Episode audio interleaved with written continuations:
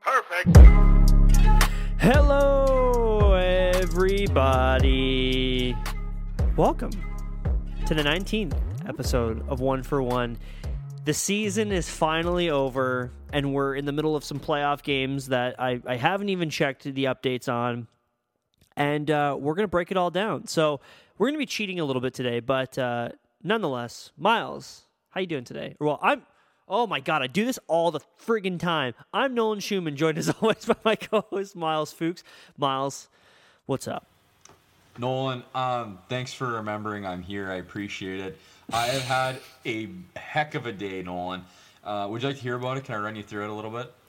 Uh, yes. I woke up at 5:30, went out to the farm, did a little gopher hunting. Sorry to all the PETA reps out there that are gonna be listening. I, and PETA, not PETA, like not the sandwich, the the animal nerds. Um, Animal nerds. The animal nerds. Pita Shirelli. Pita Shirelli. So went out to the farm, shot some gophers, came back into town. It was about 10 o'clock. Um, made about hel- I was helping a buddy do a backyard job, so I was running skid steer today. I was on the job site, was working hard. Did about five trips to the dump, just unloading rock. Uh, got back to the house here to, to record an episode, and thank you for being patient while I did that. But you know what, Nolan? I think I I, I deserve this.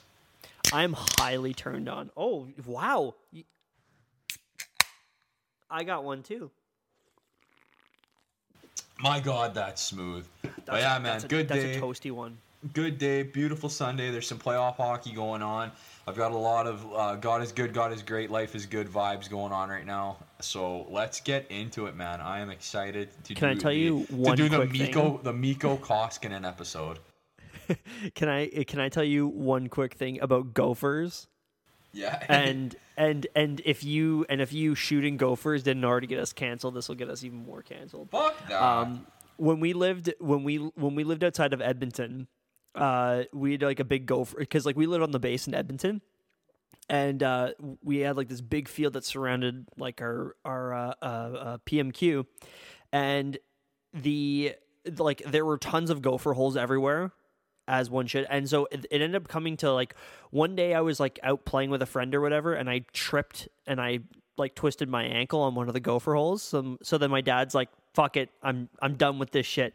So he invited a bunch of his buddies over and they they stuck the hose into the gopher hole turned on the hose and they all waited at gopher holes for all the gophers to come out and they hit them all in the head with a shovel as they came out so what I did could gets us canceled because it's quick and painless. And you're talking about beating rodents with a grain shovel. Western Canada, where you at? Stand up.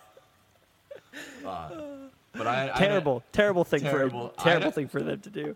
I had a lot. So because I was doing a little bit of driving around, spending some time in a truck, I had a, I had some thoughts today, Nolan, because I was in a truck that didn't have a an aux cord or anything like that. So we were listening to the good old fashioned radio, and holy shit! Do you think Dallas Smith could be any louder?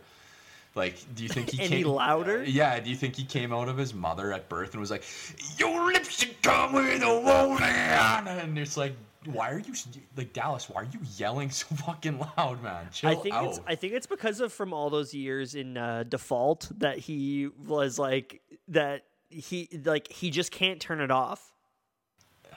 he's just a he's just like- a a, a- rock Yeah. god. I think it's so funny how he goes from being like a dad rock artist to being a like a like a country artist that like that like young women absolutely love. Oh, and I just think that, that that's such an incredible heel turn. Let's talk about range for a second here. he's like a he's like a he's like a wrestling villain is what he is. Oh. Well, Myles, shall we get to the tasks at hand today? Yeah, At yeah. hand. Ooh, that was very that was very Saskatchewan that came out there. Uh, let's go back. So, hey, how you doing there, guy? We're gonna be talking about a couple things here. Uh, on the agenda, on the, the what? Are you That a was me. horse? In a That was me hawking up a loo- that was that was me Oh. hawking up a loogie on the bench. I thought you were like, I thought I was gonna have to text Taylor like, hey, can you go check on Nolan? Something's not right. Uh, wait, here's the plan for the day. We're gonna uh, gonna be going over the last week of regular season's Oiler games, uh, starting with the two against Montreal, and then the season finale, the return of Slater. Oh, ah, and then we are going to get into some Oilers pre-playoff talk. Uh, just answering a few questions that we got from the uh, Instagram today, as well as just a few lingering questions and kind of storylines for uh, the end of the season for the Oilers and going into the playoffs. And then Nolan, after that, the behemoth that is an overall NHL playoff preview. We're going to break down each series, uh, look at who, kind of do a break a break it bracket breakdown, and tell you who we think is going to be going out of the way. That sounds lovely. I'm I'm excited for this. This might be a bit of a long one. Well, let's rip the band-aid off. Let's get into okay, so I, I must preface by saying I, I did write little little summaries of all these games, but we all know these games do not matter. These games absolutely do not matter, and they are not important. the only thing they are important for is for padding Connor McDavid's stats, uh, padding Tyson Barrie's stats so that he can pad his wallet in the summer. Um, yeah, there you go. Yeah. But uh, I mean, at, at the end of the day, like these, it was entertaining to have Oilers hockey because any day we have Oilers hockey is is good. But um, yeah, there's just a whole lot of nothing really about these. Anyways, so the last game that we spoke about on the last episode, we uh, we were actually mid game, and it was the four three Edmonton Oilers win over the Montreal Canadiens, in which the Oilers uh, pulled it off, pulled off another pulled off another nice win. Um, now that Connor's hit hundred, it's just kind of like they're playing with house money at this point. So. Um, what we want to look at is we want to see improvements from guys that are not Connor McDavid and Leon Draisaitl and Tyson Barrie and Darnell Nurse. We want to see the other guys performing. Uh, and we saw that. Uh, James Neal got a goal, which we'll get to him and Alex Chiasson and Ryan McLeod. Ryan McLeod gets his first NHL point. Round of applause for him. Congratulations, Wyan. And man, that like that line is looking really, really, really good. And I, I like I like I said before, I'm I'm stunned. I'm I'm utterly uh, flabbergasted that I'm saying this. That a, a line with Alex Chiasson James Neal and freaking Ryan McLeod are looking really good. Um, and then it was funny in the last one we mentioned that Artturi Lehkonen had a goal that was waved off. Well, not so long later, uh, Artturi Lehkonen uh, put one in on Mikko Koskinen, which uh, I liked your. I liked your tweet, Nolan. It was like uh, Artturi Lehkonen looks like Marcel Dionne against the Oilers. I mean it's true. He has like he has like seven points in eight games or something like that, and then every other team he has like one in seven. It's ridiculous. Uh, McDavid scored the goal in overtime. He's the hero. Uh, Four three dub for the Oil. Good stuff. We like it. Can we mention the- though that goal that Lehkonen scored on Koskinen was it was a tough sight. I don't recall. I do not remember. was it weak? Yeah. Yeah, it was it was it was pretty fucking bad. He was we'll just we just we'll try not to pick on Mikko Koskinen. Rico Um, Koska lose. Yeah, exactly. Um, the next the next game after that was I don't know if you heard this before a four three Edmonton win in overtime, um, but uh, Neal McLeod Chiasson and I, and I and I was trying to come up with a name for it like the Raj line. I don't fucking know. Like, I mean, uh, well, well, all right. Hey, Uh, I appreciate you trying, but I think you can do better. I know. I know you can do better. Oh, there's there's definitely something that we could use. It could be like ran or something like that. I don't freaking know. Um, but they generate another goal. Uh, Alex Chiasson scoring and another point for uh, Dmitry Kulikov, our uh, our favorite Russian oiler. From Uh, Russia with love, Dmitry Kulikov slapping pucks. And once again, this game doesn't really mean a whole lot. I did not write much, write very much info for it. Um, it- Kahun scored in overtime. We love to see that, and it was from Leon. It was from Leon to to uh, Dominik Kahun. So that's pretty nice to see that little bit of German chemistry coming together. Um, but they they need they need a guy like him to get hot in the playoffs. So we'll see how that turns out. Get the Lederhosen out of the closet. The boys are bussing. as for the game where the boys were not buzzing, yesterday's 4 1 loss to the Vancouver Canucks, Ah, which I have entitled this Cuckoo Kachoof. uh, that's good. That's one of your better ones. Oh, thank, thank, thank you.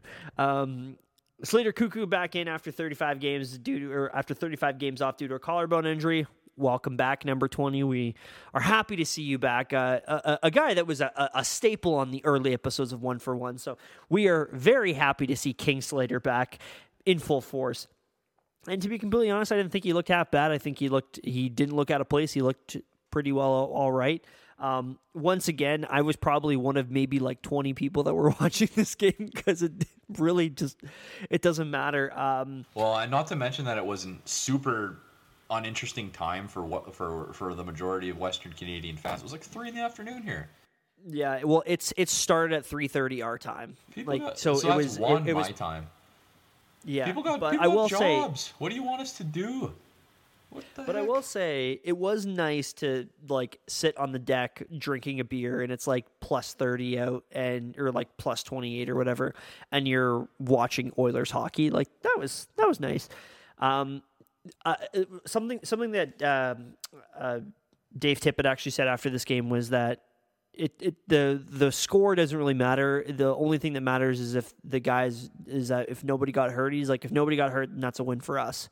And he said nobody got hurt, so I'm happy. We're we got a win and off to off to the playoffs. And I love that mindset because you can't go in and be like, yeah, I'm still going to play Connor McDavid 22 minutes a game because, uh, you know, I, I have to win this meaningless game against the Vancouver Canucks. So, um, yeah, I was happy to see that. But Thatcher Demko had a hell of a game. Margaret. Um, it seemed like he was. It seemed like he was stopping everything, and the save on Alex Chiasson may have been the save of the year because I, I I don't I don't know if you watched the highlight yet, but it was a wide open net for Alex Chiasson on the power play, and Thatcher Demko just stretched out his right pad and caught it. So, um, very nice to see. Very nice to see uh, for the Vancouver Canucks. um, and Koskinen with another uh, not so good performance, but uh, Stinky. yeah, a little, a little, a little on the stinky side. But uh, Schmitty will be back in for playoffs, uh, and uh, knock on wood everything everything's all good with Michael Smith. Um, as for an, as for one final note on this, somebody did come back into the lineup because they did decide to dress. I believe eight defensemen might have been seven. I think it was eight.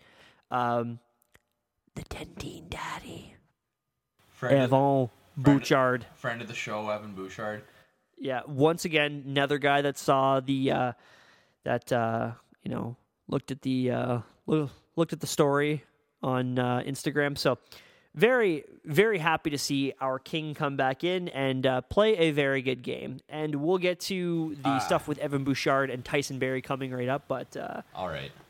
I'll wait. For, I'll wait for that. I have a Bouchard point, but I'll wait. Okay, lovely. We will do that. Um, so that's about it for the last few games. Um, I just kind of wanted to basically cut to the chase, and we can we can talk about our overall thoughts on the season and playoffs. Um, now that playoffs are here, I just wanted to mention like what are our ideal playoff lines because I think everybody has kind of has it all sort of put into place, but the, like for, for me, I know that in my own personal, in, like in my own personal utopia, I have a certain lineup in mind that I would prefer to, to- that I would prefer to dress. But then I also have the what would Dave Tippett do, or like what should Dave Tippett do, right? So you Okay. have to kind of you kind of have to take both into consideration. Sure. Let's do line by line what Nolan, Myles, and what what we think uh, Tip are gonna do. So first line, what I would like to do, what Myles would like to do, is Kahun, McDavid, Jul- uh, Jesse Puljujärvi. Jesse Puljujärvi. That's exactly what I would do, and, I think that's I- exactly what Dave Tippett's going to do. check. Second line, I want to see uh, Nuge, Dry, and Yamo. I agree with that, and I believe that is what Dave Tippett is going to do. Perfect. We're two for two. Things are great.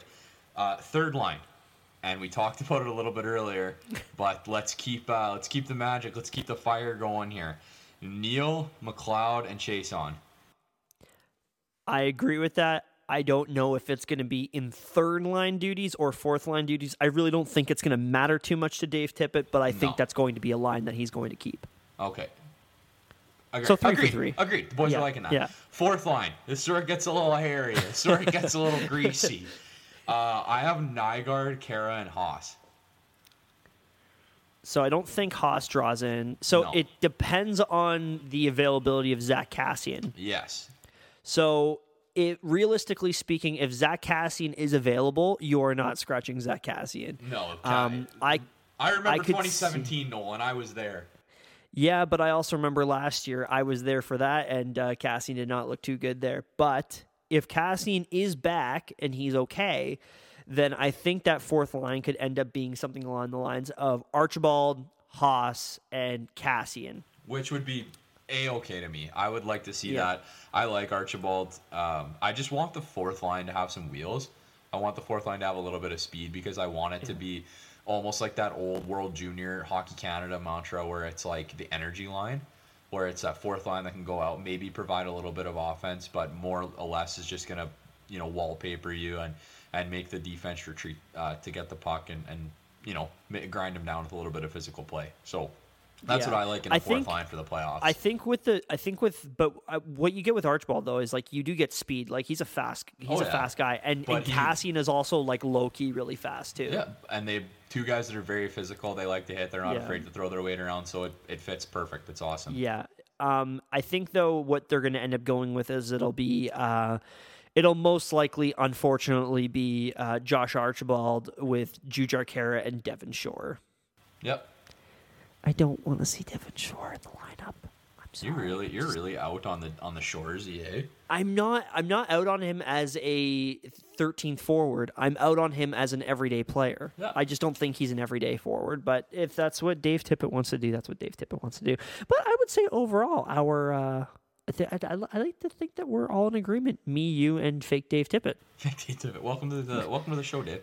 Uh, let's move on to defense, and this is where it gets gross. This is where I had a lot of internal struggle, and this is where I think there's going to be a lot of questions about what you're you like want. the meme of you're like the meme of like the kid at like his desk, and he's got like the veins popping out of his neck because he's like trying to hold it in. yeah. what am I gonna do? Um, so there's the, and I think this is a really good uh, exercise, one where we're gonna talk about what we want versus what we're gonna get because they're gonna be two very different things. Um, first line defense, I want to see Nurse and Bear. I like the way that they play together. Um, I think that the way that um, McDavid plays with Bear, or how Bear plays with McDavid, however you want to look at it, is very complementary. Um, Darnell plays awesome with that top line as well. They're going to log a ton of minutes. Uh, Ethan Bears looked a lot better as the season's progressed, as his concussion has subsided. Uh, and I like that as as my top pairing personally. I like the two of them together. I think they're good. That's what I want to see. I 100% agree. I don't think Dave Tippett agrees with us, though. I No, think it's going no, to not. obviously end up being Nurse, Nurse and Barrie, Eh. as per fucking usual. Um, Tyson Barrie, yeah, number one D man. Let's go. But you did you did nail it though. I mean, the thing that I like about and I think this is a uh, this is a bit of an issue that like in the public consciousness seems to I seem to have with like Darnell Nurse and how he's viewed is like Darnell Nurse isn't this like defensive defenseman that is able to cover up for all the mistakes. Like he makes a lot of mistakes in his own end, and that's okay. Like it's okay. Like he does a lot of other things really well. Like he brings the puck, he brings the puck, puck into the offensive zone really well. Um, but I think Ethan Bear has that game where he can activate, but he can also pull back and he can cover up a lot of those mistakes. And I just think that that just makes way more sense. And I think that's going to be next year's top pairing. Um, but for this year, I don't think that that's going to be it. But um, we'll get to who we're eventually going to see in our bottom Yes. two pairings. Um, anyways, let's move on to uh, pairing two. Pairing two uh, that I would like to see. So this has no bearing on what we think pairing one is actually going to be for fake Dave Tippett. Uh, I want to see uh, Kulikov and Larsson. I want a straight up shut down number two pairing. I'm not sure if I want to see Kulikov and Larsson because like I do like the idea and like the, their their raw numbers have have looked really good. Um, or sorry, their their underlying numbers have looked really good. So I I I'm I'm not I, like I wouldn't be mad about it, but I think personally what I'd rather see is I'd like to see Jones and Larsson. Then you get that puck mover along with the guy that can play really steady defensively. So um, that would probably be my preferred option because I I I if we're gonna talk about who's playing with Tyson Barrie down on the, on the bottom pairing, then I don't know if Caleb Jones is a really good fit because he makes a lot of issues there. he makes up a lot of mistakes in his own end. But I might like I think I think Kulikov Barrie could be a really interesting pairing. But anyways, we're kind of jumping ahead of ourselves. But um, I'd prefer Jones. Uh, I'd per, in a perfect world prefer Jones and Larsson. But I think what you said though with Kulikov and Larsson is going to be what is the what is the pick. Right. Third pairing, Nolan, and this is where it gets a little bit gross. I don't like my answer, but it's what I have, and I'm you are sticking with not it. about to say what you're gonna say. What I think you're gonna say. What do you think I'm gonna say?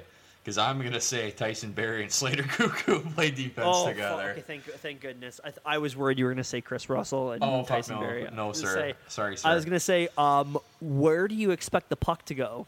So Barrie and Slater, the reason why that makes me nervous is because that could be like depending on the game that Slater is having from what we've seen in the small sample size this year, it could either be really really good or it could be full of mistakes. And Tyson Yeah. Barrie, we know how he plays, a little bit of defense, a lot of bit of defense. Um, yeah, that could be a pairing from hell come playoffs, or that could be like a sneaky productive pair come playoffs. Yeah, like Slater Koekkoek one game looks like Jay Bouwmeester, the next one he looks like Corey Potter. So I, it's tough to. That's the 2nd I'm Corey sorry. Potter reference we've had on the show this season, and it makes me sick to my stomach. Um, But Who do you but think no, I at? don't. I, I You sorry, sorry. Go ahead. Go ahead. Sorry, Dad. Sorry, Dad. Oh, I was just gonna say, like, so I I prefer in a in a perfect world, uh, Kulikov and Barrie because I think that Kulikov, despite the fact that he has, uh, as I've heard it before, it's like uh, somebody made this, uh, but he has like one or two grade A giveaways a game, like fucking Norris level giveaways. Like, we'll just send it off to the fucking, and you're like. I, I almost I'm not even mad. I'm just like, how does somebody think that's that that's a good idea? Um, but I I I know that it's gonna end up being Jones and Bear, which Yep. is whatever. I just I don't like the idea of Ethan Bear having to play a role where he's not playing 20 minutes a game. Like a lot of his numbers and and like I know that some of the fans on Oilers Twitter can be a little much like with some of the shit that they're saying like the whole oh, we should trade Darnell Nurse while his value's high and it's like all going off of like underlying numbers and stuff like that and then the whole like oh, Tyson Barrie is actually worse with Connor McDavid on the it's like or sorry, no, it's Con- Connor McDavid is actually worse because he's playing with Tyson Barrie. It's like, I don't know, man. I think the record and the statistics have not lied. I mean, it's we can look at it a couple different ways, but like, I don't agree with the with the notion that like these guys are inherently bad players. I just think that there's certain schematic fits that maybe need to be addressed. But yeah, like I said, I, I'd prefer I'd prefer both Jones and Bear playing different roles, but I think when you're putting a couple of rookie, well, not rookie, but younger defensemen together, uh, it's gonna not br- it's not gonna yield the best of results, but I think it's good to you know put them in a role where they can work off of each other, and that that will ultimately make them better players in the long run. So, uh, And I'm it's, not I'm it's not also, too too worried about It's it. also tough because, like you, you, like you were saying earlier, Ethan Bear's a guy that like like is better when he's playing more minutes, and I think to the same. Well, every good defenseman is like that, right? But it's it's almost like when you have the two of them playing on the third pairing, they're so hungry for minutes and they're so hungry for opportunities that it seems like they grip the stick a little bit too tight, and they Yeah. make more poor decisions with less amount of ice time. So it's something that you know obviously we don't like to see, but it's what we're gonna see. Um, and I think that that second pairing is going to eat a lot of minutes. If it is Kulikov and Larsson, I think that pairing is going to eat up a lot of ice time. yeah, So, And I it'll- think- it'll be interesting to see how much they actually get. and I think this could also be like the the playoffs are a completely different animal, and you know it, it- gives a stage to some guys that maybe didn't have didn't have the spotlight beforehand. I mean, for all we know, this could be a breakout for Ethan Bear. Like this could be the, the like this could. I mean, he already was good last year, but this could very well be the portion of his career where people are like, "Holy shit!" Like this guy's a like this guy's a future 21 well i guess he played 21 minutes a 20 minutes 21 minutes a game last year but like this is this guy is a, a guy that will be a consistent top four defenseman from here on out. So yeah that's uh that's about it. And then obviously mike smith starting and Mikko Koskinen in the backup role which no shit. Unless uh unless you're coming in with uh miles's hot take of the year but uh i was gonna say I think he. I think you're probably going to agree with me. But um, any last things you want to mention on the playoff lines at all? Evan, I wish you were here, buddy. I wish I wish Boosh was playing. Actually, no, I don't. I wish Boosh played a lot in the regular season so that he could play in the playoffs. But I don't think Yeah. it would be advantageous to just throw him in for playoffs and like feed him to the wolves. I do think that next year he's going to be coming in pissed off, and I think because I don't know, mon- but the he's going to be a monster next year. I don't know how Cal or I don't know how Calder eligibility works if he's going to be eligible for the Calder next year. But if he's eligible for the Calder, I think he should be the odds-on favorite to win that because I could easily see him being thrown on power play one and he just racks up the points because every time he's coming in, he's impressing, and uh, it's just Uh, more more time more time per sixty with Connor McDavid, on- especially on the power play, is is never a bad thing for the Vegas odds makers. So we'll have to keep that in the preseason discussion. But I think maybe Nolan, we should talk about the end of the overall season, some of the underlying numbers, and how the Oilers finished up in the shortened fifty-two game season. Are you okay with that? 56 game. But I did my fr- electric I did my, I did my big time homework for this one because I wanted to I wanted to put things into perspective. Perfect. So the Oilers finished the season with a impressive record of 35, 19, and 2. Good for second in the Scotiabank North Division, 11th in the NHL, and going an impressive 7, 3, and 0 in their last 10 games. I think if that is put on aggregate, they were close to like 108 points for in an 82 game season. Yeah, I mean, I think a lot of people were like like when people were talking about like playoffs and what you need to like what number you need to hit in order to make playoffs. A lot of people were talking about 30, like 30 should be like your like your number you want to hit. So 35, I'm more than happy with that. And uh I think the other important thing we need to look at is a lot of teams that go on playoff runs, go on long playoff runs, tend to come in and they ha- and they go on hot streaks to close out the year. And I think if really realistically, like if you subtract the last game against Vancouver, which really doesn't count to be completely honest, like that's a team that basically went like eight and two. Like they're one of the hottest teams in the league, and we'll get into the um, we'll get into some of the other sort of numbers that we have coming up here. But I mean, this team was seventh in goals for per game, twelfth in goals against per game, and despite their power play starting off at a miserable clip, and they weren't able to do anything, they finished off with the best power play in the NHL again for the second year in a row, which is incredible to see, and ninth in PK percentage. And with the PK, I believe they went like 24 like they went like 24 25 straight PKs without allowing a goal to close out the season. So knock on wood, that's pretty fucking impressive. Well, especially in Um, the playoffs when things are close and you know bounces are, are so important. If your special teams are dialed in and you're killing penalties, but you're scoring on the power play, you know uh, at the at the rate that they are, that's an awesome tool to have in your back pocket, and that's really what separates the the teams that go on runs from the teams that uh, get the runs. Shit their pants, get it? I got it, okay?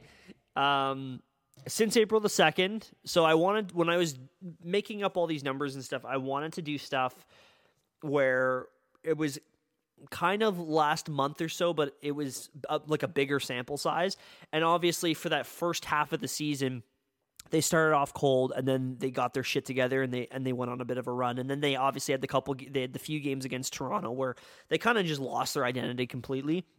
Um, but since April 2nd, uh, the team is 10th in the league in goals for per game, uh, seventh in goals against. So they kind of switched around what like one of the biggest issues that I had with this team is they were leaking leaking goals on a regular basis to start off the season and they've been pretty well dialed in for the last month or so.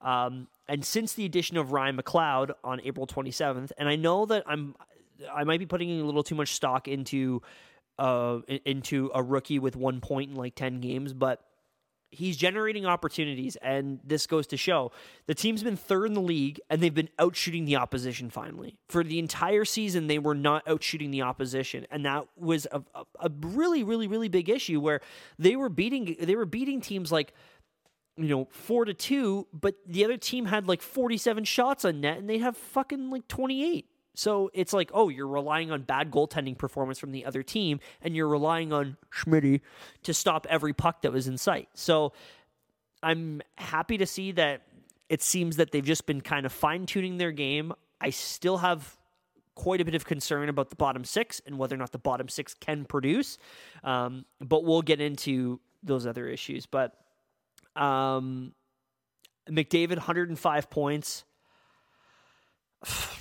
Disgusting. insane So- insanity This is where it gets even crazier. McDavid, congratulations. Enjoy the Art Ross. Um, we love you. Very proud of you.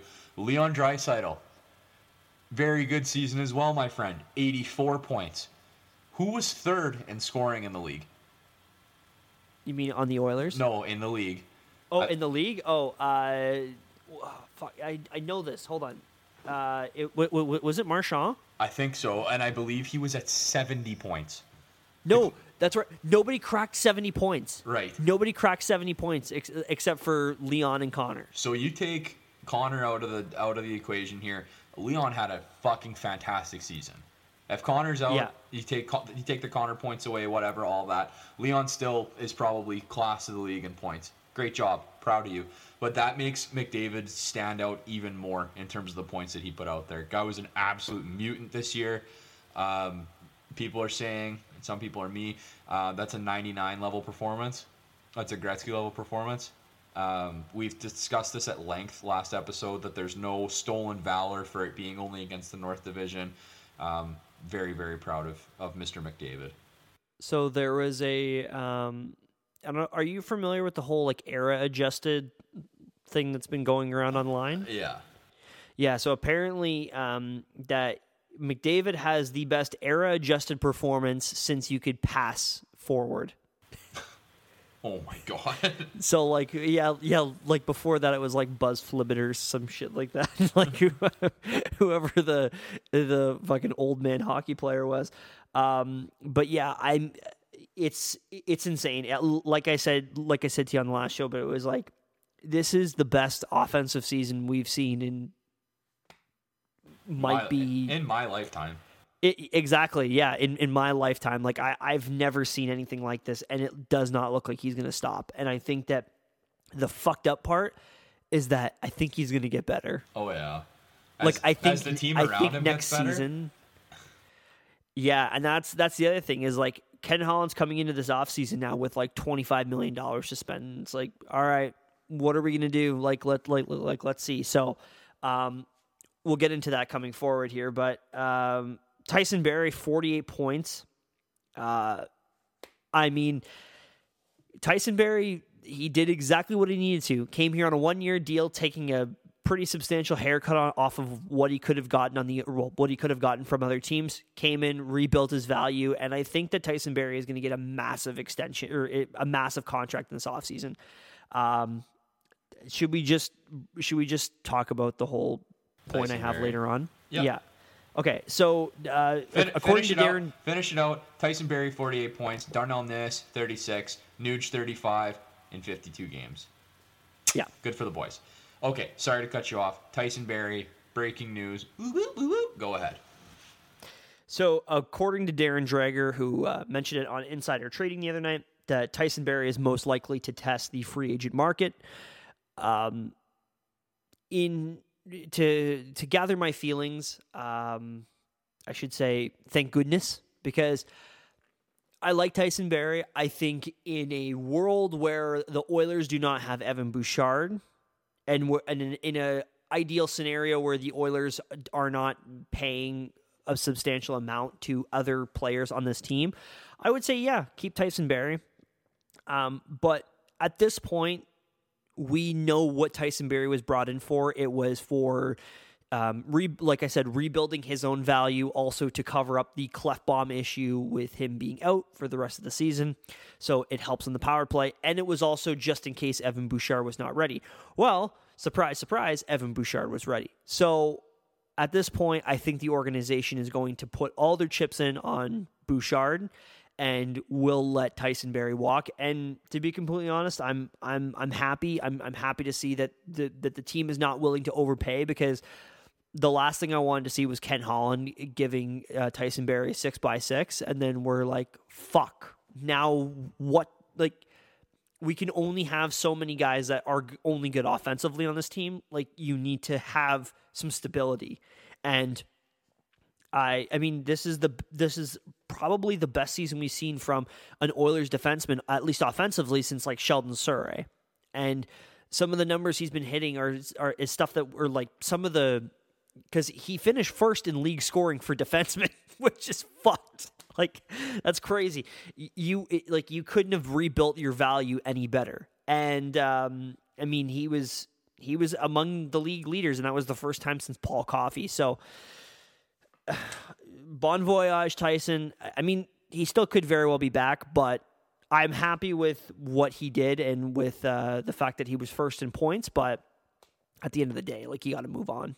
Thanks for the memories, Tyson. You were really great. Uh, I think that a lot of Oiler fans have been screaming for Tyson Barrie to the Oilers. At least I have for like the past three, four seasons, like dating back to when he was Yeah. in Colorado. So Same here. Yeah, awesome to see that that dream finally came to fruition, and awesome to see that he was successful here. But I think you hit the nail on the head. Uh, Evan Bouchard is ready. He's shown that. It's time to build a D corps. That well, they've had the pieces for a new D corps for a while, and like uh, Bouchard was a D partner with Adam Bo- Boqvist in London, and Adam Boqvist is playing important minutes night in night out for the Chicago Blackhawks. Um, Evan Bouchard is a better defenseman than Adam Boqvist, Oh, much better. Yeah. like in both directions of the game. So when is the time to do that? It's now. Sorry, Tyson, you're the odd man out, especially with all signs pointing to Clef coming back. Um, the D situation is already going to be kind of messy with the expansion draft, so best not to give a guy a big deal for a lot of money with a no movement and be forced to protect him. Right? I think it's the right move. So- I think it's the right move for the team, and probably the right move for Tyson Barrie.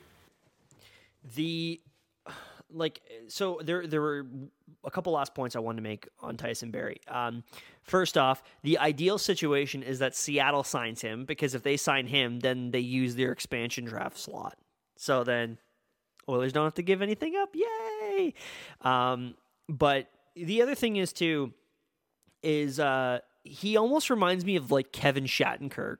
Like remember when Kevin Shattenkirk got that massive deal from the Rangers? Yeah, yeah, yeah. And so I think that's going to be another similar situation where it's like undersized offensive defenseman puts up the points. Um, team ex- signs him hoping that, that that they get like a guy. yeah that he's going to be the guy. And I think in the right role he can work quite well. And I think that like realistically speaking, if you put him on a team that needs a that needs like an interjection of of some offense, um, you know, I don't want to put this. I don't want to. I don't want to put this on him or them as well. But like, fuck. I mean, I don't think he would hurt the Sabres if he was on the Sabres. Like, I really don't. I think if you put him on the Sabres and you get him as like your power play quarterback, um, I think that could that could that could help out. Um, but at the end of the day, I, I think I also think too that the Rangers ironically could be a potential destination for him because I think James Dolan is now that he's more involved with everything, he might be like, You're willing to tell me that the leader in points for a defenseman is a free agent and we're not going after him? And then Chris Drury will be like, Not on my watch. Chris Drury will be like, uh, yeah, um, so we're just not going to do that, please and thank you. Uh, you want to get fired, Drury? Then fucking sign him. uh, since we're talking about free agent stuff, and then we'll get to just a couple more points, and then we'll get into the playoff preview. Um, according to Jim Matheson, the Edmonton Journal uh, uh, uh, writer, uh, r- reporter, uh, Adam Larsson is most likely going to sign a four-year deal worth three and a half million per year with the Edmonton Oilers. Um, it doesn't say whether or not it's going to happen pre-expansion draft or post-expansion draft. I think a lot of teams probably have deals done with these guys, so they don't have to protect them beforehand. Um, but I don't mind the amount, like the value, but I don't like the term. Once again, like I said in, in the last show, uh, four years for Adam Larsson is just it's a tough pill to swallow because we already got burned on Kris Russell. Now, Adam Larsson is a better defenseman than Kris Russell. like he is much better than what Kris Russell was.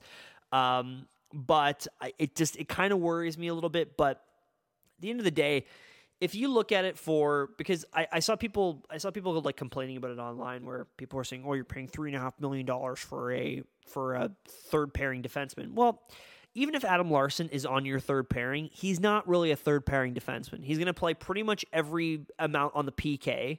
So he's going to probably still get 20 minutes a game. And 20 minutes, like $3.5 million for a guy that plays 20 minutes a game is not bad. Like, I, I don't care what anyone says. I mean, you know, if, if he ends up being like a Nicholas Chalmerson type, where he's in his 30s and you're paying him $3.5 million, like, that's that's fucking, that's fine to me. Like, that Oh. sounds all right to me. Not to mention he's a veteran presence in the locker room.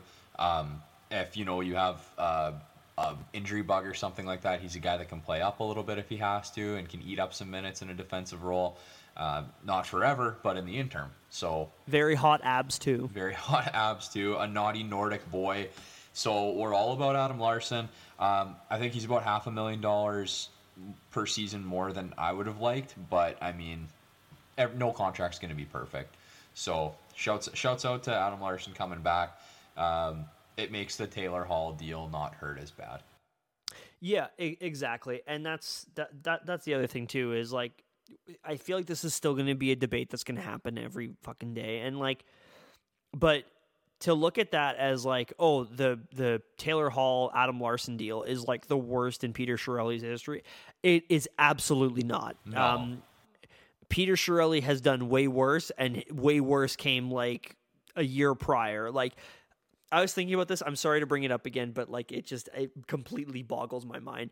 The fact that he traded the first rounder for Griffin Reinhart is still, and the second rounder for Griffin Reinhart is still like.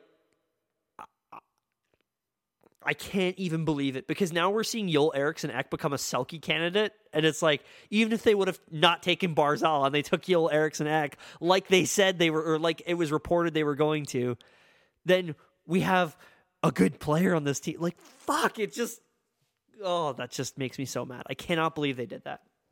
Um, now we'll transition it to uh, just some overall questions, I guess. Um, biggest surprise this season, Myles. Um, I was gonna say uh, I was gonna say somebody, but I think I'll leave him for you because I think he, I think I know who you're gonna say. Yeah, and I think Um, anybody that listens to the show is gonna know who I'm gonna say, so we might as well Yeah. get it out of the way.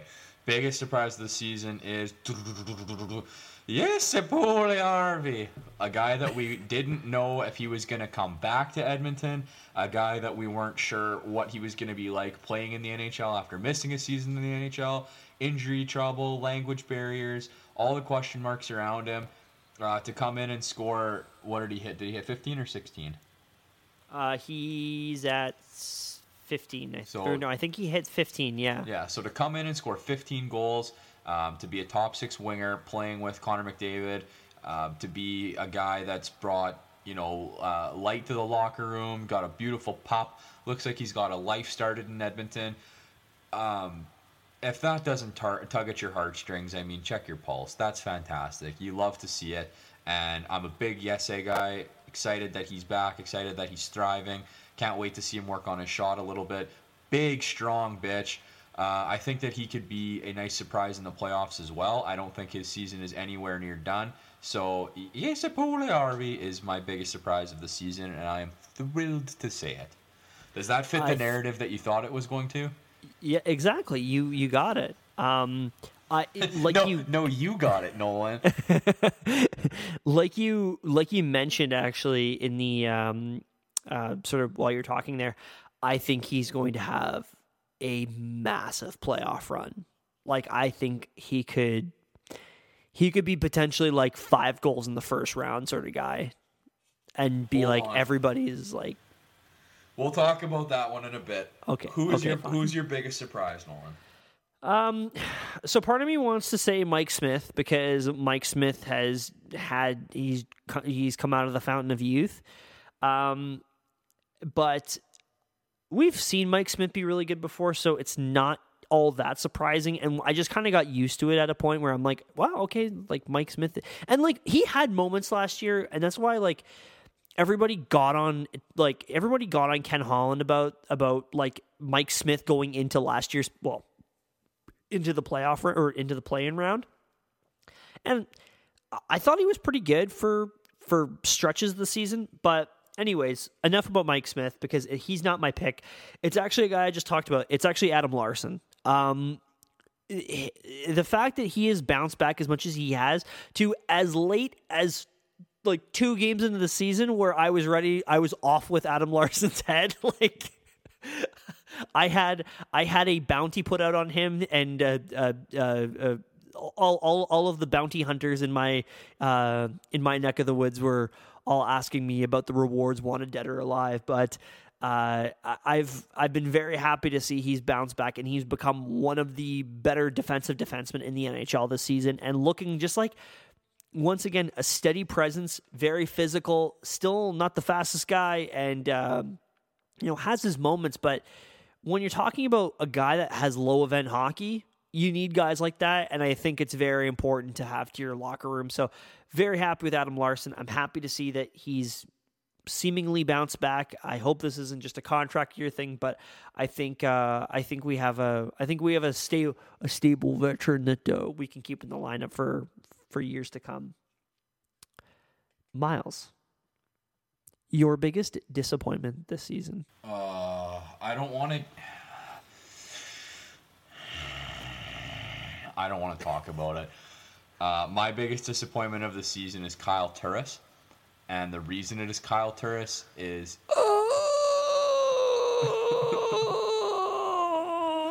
Don't say those words. okay. The reason it's Kyle Turris is because I am disappointed in myself for believing in him. I am disappointed in all of us being so excited and so happy that Kyle Turris. Wow, what a deal! Why would Nashville get rid of Kyle Turris? He's a good hockey player. He can play a lot of minutes. He can be a leader for Jesse coming back. They played together in Finland. Do you or the same city in Finland? Do you remember that? And what did he do? Come out and wear his stupid fucking sterling silver necklace and get COVID and suck. Uh, thanks for coming out. You're not even dressing for the playoffs. Um, number eight, Kyle Turris. Actually, uh, uh, hold on. I, I'm actually very curious to see how many points he finished off with because I, I didn't write it down because it was not even worth my time. Because he didn't play like the last like half of the season. Five points in 27 games. You Wow. love to see it. Wow, Kyle, that's amazing. He's my feel- second least favorite Kyle. I feel.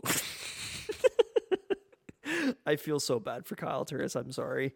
Um, you know what? You know who I've actually, uh, and this might be, I because I want to sort of come outside the box a little bit. Um, because I, as much as I'd like to say it's Mikko Koskinen or it's Zack Kassian, because it could very well be either of those guys, or you know, but um, I mean, Kailer Yamamoto is another guy that's been a pretty big disappointment, um, just considering how he finished off last season. Um, might be a bit of a hot take, but Caleb Jones has actually kind of disappointed me this season. Um, I know that I was just pumping his tires a little bit earlier, but I was expecting him to take that next step, and I think the whole organization was expecting him to take that next step. Like they handed him a top four role right away, and we're like, "Do your thing, man." And he just, sorry, there's something driving by. Okay, never mind, it's gone now. Um, and it was, it seems like time and time again, giving away the puck for you know high danger opportunities, and just not activating as much offensively as I'd hoped for. I think that there are games where he does look really good and he looks like he's that guy that's taking that next step. Um, but much like his brother Seth this season, it looks like they just kind of both took a pretty major step back. So. Well, they're, both, they're both definitely affected by the change in the White House. I mean, there's some off ice issues there that are affecting their psyche. Um, so it's got to be tough for the guys, you know. Do you think they're do, you think they're going to get like the vaccine and they're going to just they're going to be like mind controlled Democrats now? no, neither of them are getting a vaccine. It's Oh, not FDA absol- approved. Absolutely not. When when when Seth Jones was talking about the whole like the leadership group in Columbus is going to have a meeting with Jarmo Kekäläinen, and they're actually like getting together and be like, "Yo, boss, we're not getting the fucking vaccine." Yo, boss. Um, things that made you the most happy this year with the Edmonton Oilers. What can I say? Uh, You're every only allowed- You're only allowed to pick one. every Yesse Puljujärvi press conference. Respect. Oh, just just so happy. Even the last one, I took the screenshot of him when he's like, I can't remember what he said. It was something on the lines of like, uh, when you have good shot, you score goals, and he like puts his hands up on the table like this. And it looks like it looks like he's in like a he looks like he's in like a sitcom and he's just going, Yafa, come on. Oh, Yaffa, you're oh so Yafa, silly. you're silly. And then there's like a like a weird like doodly doodly doo music that plays. Um, Welcome back to Yese. I would I would tune into that. Uh, I'm gonna go a little bit of a different direction than you here, Nolan. Um, things that made me the the thing that made me the most happy this season, and we've talked about it on the show a few times. I don't think that there's another team in the NHL that's experienced the loss that the Oilers have this year. Yeah. Um, from Walter Gretzky to Colby Cave last season, Joey Moss. Joey Moss. There's been a number of, and, and I think we're missing a few as well. Um, there's been tremendous amount of, of sadness uh, hanging over this this franchise the past season, and they've had a few people that uh, they needed to, to play for, and they I think this season they really went out and. And, and did that, and finally put to, to bed a few of the question marks that were around the team. I know that this is early and that the playoffs haven't even started, and hypothetically they could go out and lose four straight and be out in the first season, first round. Uh, I don't think that that's going to happen, but if it did, I think that this season is still something that you're happy with, and this season you can point at a lot of of uh, happy moments for people that really deserved it. So that's what really made me happy this season was that it looks like the guys are happy and that they're they're playing meaningful hockey for a lot of important people. Yeah, I that's that, that's very well said. I I I I completely agree. It's I think you know we, we we talk about how the regular season and the playoffs are two completely different animals, and I think that I think this team has a lot saved up, and I think that they're they've been itch ever since they clinched. They've been itching to to get this thing going and to to really come in like and go full blown supernova. I think that there's a lot of guys on this team that want to be the unsung hero, if you will, uh, and we'll get to that because that's obviously one of our questions that we have coming up. But um, yeah, I, I I I completely agree with you. I, I it's been it's been nice to see these guys bounce back, and they had a really really really good year. I mean, we predicted second in the second in the division uh, when in our in our very first episode, and um, Suck. Yes, he's toes. they they they did that exactly, and that's that's so so incredible to see. Um, but to wrap everything up with Oilers and the 2020-21 NHL season, uh, give a grade to Ken Holland and Dave Tippett this season. So with Ken Holland, obviously, yeah, just yeah, yeah, just both of them individually. Um, so with obviously with Ken Holland, brought in Tyson Barrie. Um, obviously hasn't got the Nuge contract done. Was most likely going to let Tyson or most likely let Tyson Barrie walk. Uh, Mike Smith being brought back. Uh, Kyle Turris being signed, keeping Jesse Puljujärvi. Um, some good, some bad. Um, standing pat at the trade deadline, everything like that. So, uh, and then obviously Dave Tippett with his uh, various things. So, give a grade to the two of them, Myles. All right. Um, I am going to start with Ken Holland, and I am going to give Ken Holland an A. And the reason I am going to give him an A, and I feel like that's a little bit high, uh, but I'm going to give him an A because of being able to get Yesse to come back. He played that extremely well um, this season and last season, and it's it's paid dividends time and time again. So love that. Um, hindsight is 2020 but the mike smith signing is beautiful maybe he knew something we didn't i hope he did i don't know because in the off season i was ready to drive to ken's house and light it on fire uh, Ken just on- had a glass of whiskey and said, "Fuck it, call his agent. Let's get him back." he just he sat there he saw markstrom signs a six-year deal with the williams swirls it takes a sip fuck it call him um, so the smith deal uh, staying steadfast at the trade deadline at the time we hated and i wish he would have made a few more uh, pickups like we were talking about a top six winger uh, but again i think maybe that was for the best and the uh, not signing Tyson Barrie shows me that he has faith in the young guys, that he's listening to the core and of the team, and that he is looking at the future long term instead of just like what is the quickest immediate impact we can make. So overall, I would give uh, Mr. Holland an A. Yeah, I would. I'd say a B plus, and B- plus is still a really good grade. Um, like you said, the Jesse Puljujärvi situation. He, Tell my dad that. as a uh, as a 70s student all through all through everything except for English, uh, I can attest to that. But the yeah, like the way that he the way that he held on to the Jesse Puljujärvi situation. I mean, that's a veteran GM taking care of that and playing his cards like playing his cards right. Uh, so very happy to see how he how he how he held how he held with that. Um, still, I mean, he he brought back a couple. He made a couple of mistakes with regards to contracts. Um, I'd probably put the Zack Kassian contract on like last season, but once again, in a in a now flat cap world, it, it sucks. But once again, hindsight is twenty twenty. It's the same reason why I don't get on Ken Holland for the whole Andreas Athanasiou thing or the Mike Green thing. It's like if a pandemic didn't hit, Andreas Athanasiou would still be an Edmonton Oiler because he, would- he he would have been qualified easily. So I think people are getting on him way too hard on that, and it's not really his fault. Um, as for like this offseason and the moves he made, I think what he did with the limited cap space that he had was really good. Um, Kyle Turris obviously hasn't worked out, and that's obviously unfortunate. He brought back Tyler Ennis, who has played pretty all right in sparingly rare minutes, but uh, Kyle Turris obviously has not worked out, and that's that's going to happen. You're going to strike out on some of them. Tyson Barrie has been arguably the best free agent signing this team has had in 20, 25 years. I mean, he, he's he's been advertised. He's been as advertised, man. Uh, so good to see from that. Um, but standing pat at the trade deadline did not make me very happy, especially because a lot of other general managers in this league were doing things that uh, were that that that help them move around the cap. And I think that when you have Connor McDavid and Leon Draisaitl, you have to do something every year, even if it's not a huge move. You have to be able to do something. Now he did bring in Dmitry Kulikov, so that's obviously good to see.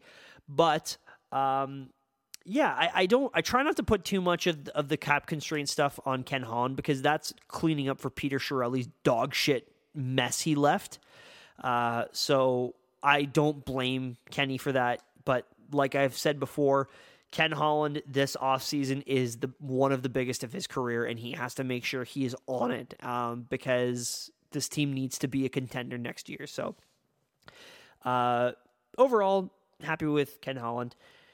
Dave Tippett, I would say if I'm going to give him a grade, this one's tough because I think Dave Tippett does get the most out of a lot of guys. he makes guys better. Um, but I would probably give Dave Tippett a. I'd probably give him a B. To be completely honest, I think the way he's handled, I think he's just he's made lineup decisions that are just so piss poor that they start to tarnish the great things he's done. Um, the way he held on with patience with Jesse Puljujärvi has been was awesome to see, um, and the way that he was able to, um, the way that he was able to thrust some of these guys into much bigger roles um, is fantastic to see.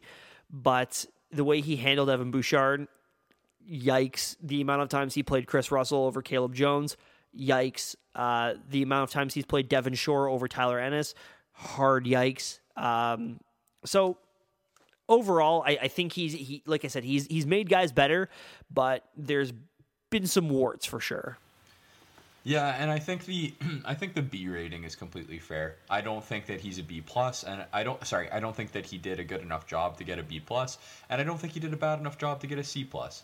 So, uh, yeah, I think B is is right in the middle for the reasons that you said, uh, specifically lineup decisions, and ultimately it paid off with the Oilers having a great season, um, and individual milestones left, right, and center, but what could have been if there was an ability for more chemistry to form and you know a lineup that was built a different way. We're happy with it, but we're never satisfied, and that is what being a hockey fan is all about. And I don't think you should ever be satisfied No, sir. Complacency is the because devil. Connor Mc because Connor McDavid is never satisfied, and we should all follow the logic of Connor McDavid. Amen to that. Nolan, I posted a question on our Instagram here, and uh, we got a few responses. A lot of them are funny, um, but there was one that was serious. It's one more Oiler thing I think we should talk about, and then we move on to the playoff predictions. From Kung Fu Kenny D, we love this young man. Uh, what depth scorer needs to perform the most for the Oilers to make a run? Ooh, ooh. Uh, I think we should each give two because give one give one that I think we're both gonna say, and then the second one as like a bottom six, like Dak horse candidate. So the one that Is I- this who? Sorry, I just wanted to just say. So, is this who we think will, or is it who should? that's a little. oh, So let, let's handle it that way, right? Okay. Who, who should and who do we think it'll be? Okay, Um, perfect. who should it be? Who should it be? Uh, good question.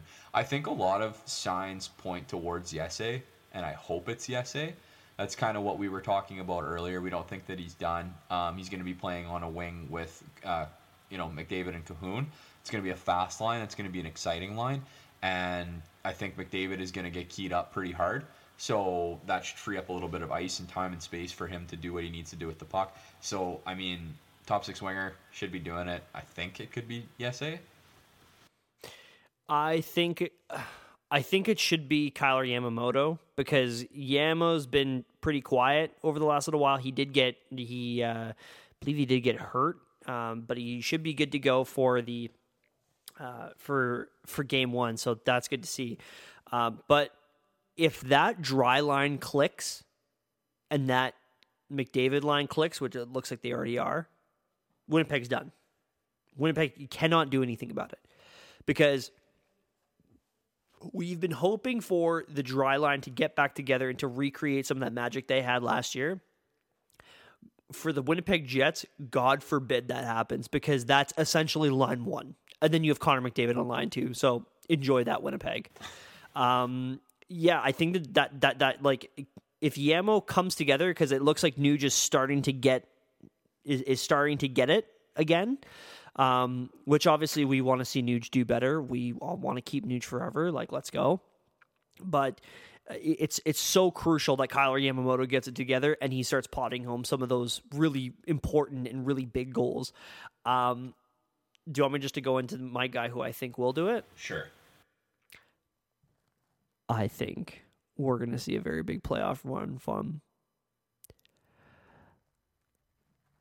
the real deal, James Neal. So my pick is from the same line. I think that we are going to be calling Alex Chiasson daddy these playoffs. I think he is going to be an absolute freak for some He's just going to be firing slap shots and sinking them every time. Ah, man, I think he's going to be a power play weapon. If that's the power play line that uh, that uh, Tip wants to run, and it, it's him and not Neal, uh, and even just playing with McLeod, I don't know, man. For some reason, you know when it rains and your elbow hurts, uh, I feel like it's to be uh, Alex Chiasson just being an absolute phenom this season. See, with James Neal, he's got that twinkle in his eye. Like every time you see him, either either on the ice or in like an image, he has that he has that goal scorer twinkle in his eye again. And it looks like he's recovered pretty well from COVID. From everything that he mentioned, is like apparently he felt like complete shit uh, for most of the season, but ju- just recently since he's been on the since he's been on the McLeod line, and they've been generating opportunities, and I've been very happy with what I've seen from James Neal, and I think we could see, like we could very well see like Nashville James Neal show up in this in this playoff run. So if that happens and James Neal is playing at the playing in the style of like a top six winger, once again Winnipeg is totally boned. Uh, at that point, man, you're not just worried about Winnipeg. You're you're- not just you're not just sad for Winnipeg. You're sad for a couple other fellas. And I Sad for the Toronto Maple Leafs. I think Nolan that that is the perfect segue into the playoff preview. Pew, Let's pew. go. We're going to be starting in the East Division here, uh, specifically the Mass Mutual East. One of my Ass Mutual East one of my least favorite uh, sponsors. Let's start with the Pittsburgh Penguins, number one seed, sneaky number one seed, uh, playing against the fourth seed New York Islanders. A series that kicked off this afternoon. Let's uh, take that bias out of it and break this down. Wow, what a Um, treat! yeah, I, I, I, I, I love watching both of these teams because once again, it's Sidney Crosby and his band of merry men. Oh, I guess also Chris, I guess also like Chris Letang too. But um, Man of Merry Men and doesn't say uh, Malkin. well, because Malkin could not be back for playoffs because because with Malkin, it's like flipping a fucking coin if he's injured or not. Yeah, fair. So I, I don't know.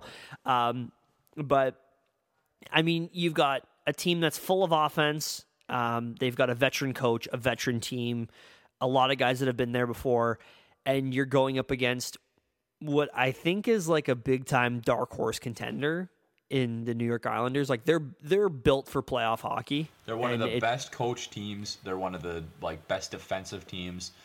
They match up really interesting.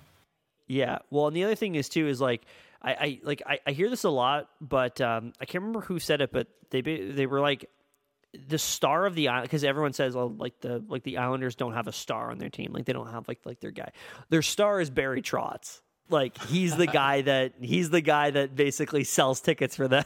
so, Dude, their um, their star is that defensive pairing uh, with Pulock. If- Like yeah, Pelech and Pulock. that team, that D pairing is like if two guys could win the Norris, it's them. They're They're yeah, gross. they're they're like they're they're like the, like their counting stats don't look great, but their their on the, their advanced numbers are like next level. They're in, incredible. Um, but overall, though, I, I like I definitely like the Islanders a hell of a lot more in this series. Um, I don't trust I don't trust Tristan Jarry. I trust the defensive corps on the Islanders a lot. I watched game one today and the depth they have going up and down that lineup, which on a side note, shout out Kyle Clutterbuck for the fact that he signed a five year deal and he is still on the Islanders and he's paid like three and a half million dollars a year and he's a fourth liner. Like incredible. I it, it it it kills me every time I see Cal Clutterbuck still skating on the ice. and he's like, oh, this guy's on a five year deal. Um, but I, I think that team is so deep. They move their talent around so well. Um, you've got guys like you know Josh Bailey playing on the third line, and it just adds that like underlying bit of offense and the size and they just they they they crush you. They suffocate you. Um some people call them boring. They're a, a, a little boring i guess but none but they, they win hockey games and i think um varlamov and sorokin i trust them a hell of a lot more than i trust tristan jarry and um not would be yeah Casey DeSmith. Yeah, I believe Casey DeSmith's their backup. Uh, also, pretty cool that Kyle Palmieri and uh, Travis Zajac both went Islanders' way this season. And if you go back to last season's trade deadline before the world shut down, uh, Jean Gabriel Pageau from Ottawa, uh, the the playoff phenom for the Sens that one time, uh, joining that team as well. So they lost Anders Lee, their captain, to a torn ACL, and picked up three large veteran presences. Uh, I think it's interesting. The regular season series went 6 2 to the Penguins. Um, I don't know how much of that is surrounding like schedule makeup uh, because I think that they played the Islanders, uh, and correct me if I'm wrong, a lot more towards like the end of the schedule when the Penguins Okay. were like hot, hot, hot, and the Islanders were kind of Yeah. cooling down. So I think that that affects it affected it a little bit more and may skew that number a little bit. Um, but going back to a couple episodes ago when we talked about our Mount Rushmore, I'm never betting against Crosby, and I think that this is probably the last year for that Core's playoff window. I think they know that, and I myself am taking the Penguins in this series in seven games. I got the Islanders in five. Damn. Well, Yeah, they they swept the Penguins before, man. I, I I really like that Islanders team. I think they're really, really, really good. So uh, I think they're just. I think that uh, like Mike Sullivan's a really good coach, but I I take give me Barry Trotz over Mike Sullivan any, any day. Yeah, I mean, hey, I I I think it's going to be a really good series. I think it's going to be a really entertaining series, despite the boring uh, factor that's going to be around it. But I do think that this is one where Crosby's going to uh, go a little supernova and, and show give the fans a bit of a show and and take take a few games over and, and kind of will the Pens to a win. Say, hey, remember me? Hey guys, I'm Sidney Crosby and I'm really good at hockey. The second Hey ma- guys, I'm Dempster's athlete, Sidney Crosby. Gatorade athlete Sidney Crosby, Reebok athlete Sidney Crosby. Need I say more? The second series in the Mass Mutual East sees the number two Washington Capitals, or as I like to call them, uh, the Suspendables, playing against the number three Boston Bruins.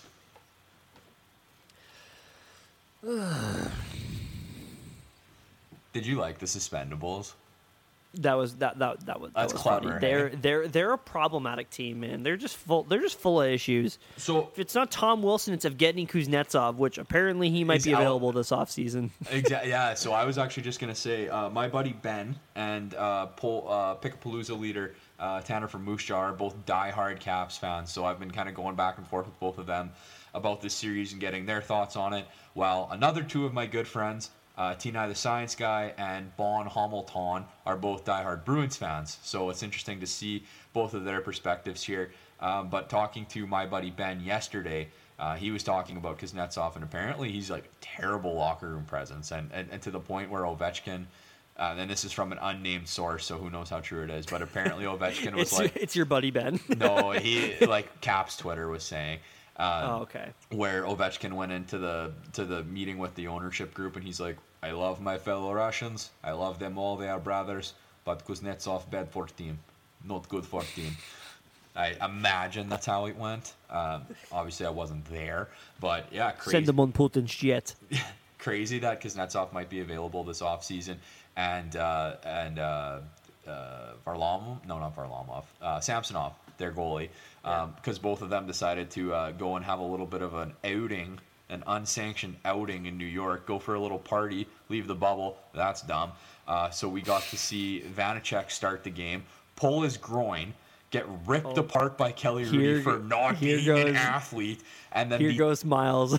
and then the timeless Craig Anderson come in and clean up a dub. Uh, so that was game one on Saturday. We were treated to that. Uh, Myles, but, did you know Craig Anderson is in his 40s? uh, I did, I think that was like the main storyline from him coming into that game. Yeah, yeah, I know. That's why I brought that was Oh, fuck, Kelly sorry, like I can't read Craig Anderson is sarcasm." in his 40s. Old goalies. That's what's going to be good this this playoffs. I'm telling you, 39 and 40 year olds. That's who you want in the crease. Oldies. Yeah. Uh, just like the Beatles. Their music never gets bad. Um, but let's look at this series a little bit closer, uh, Mr. Schumann. They tied actually 4 4 over the regular season. Um, How do you think it's gonna go? Uh, I'd say it's tough, man. Because with Washington, you have so like you. I think the offensive firepower. I think what like what they can do offensively might outdo Boston. Because like yeah, Boston obviously has like the perfection line, and then they also have like their second line that's obviously broken out quite a bit. But what I trust Boston with is you've got Charlie McAvoy, who is easily the best defenseman in this series. Uh, don't even get me started on John Carlson. And they've also got the goaltending advantage too. I mean, you got Tuukka Rask, and if you don't have Tuukka Rask, you have Yaroslav Halak. So um, I easily take Boston in this one. I, I'd, I'd say Boston in six, um, just because I, I think that, that that like that that whole team is kind of popped together really well. And and I use this term when I was describing like the Oilers and putting like a putting like a top six winger in, but it's like with Taylor Hall that that second line just like snapped together really well. And so the line with him, Krejci, and Craig Smith has been like one of the best in the NHL for the last you know three weeks or whatever. So um, yeah, give me give me Boston in six. Okay, so most of the points that you made, I feel I, I feel conflicted in because I like directly disagree. Uh, I think that Tuukka Rask is on the decline, and statistically speaking, when we did our State of the Tunion, if you look at Tuukka Rask's numbers, he hasn't had a terrifically great season. Um, so I don't think that Tuukka Rask is going to play as big of a factor in this series as people think. Just my opinion.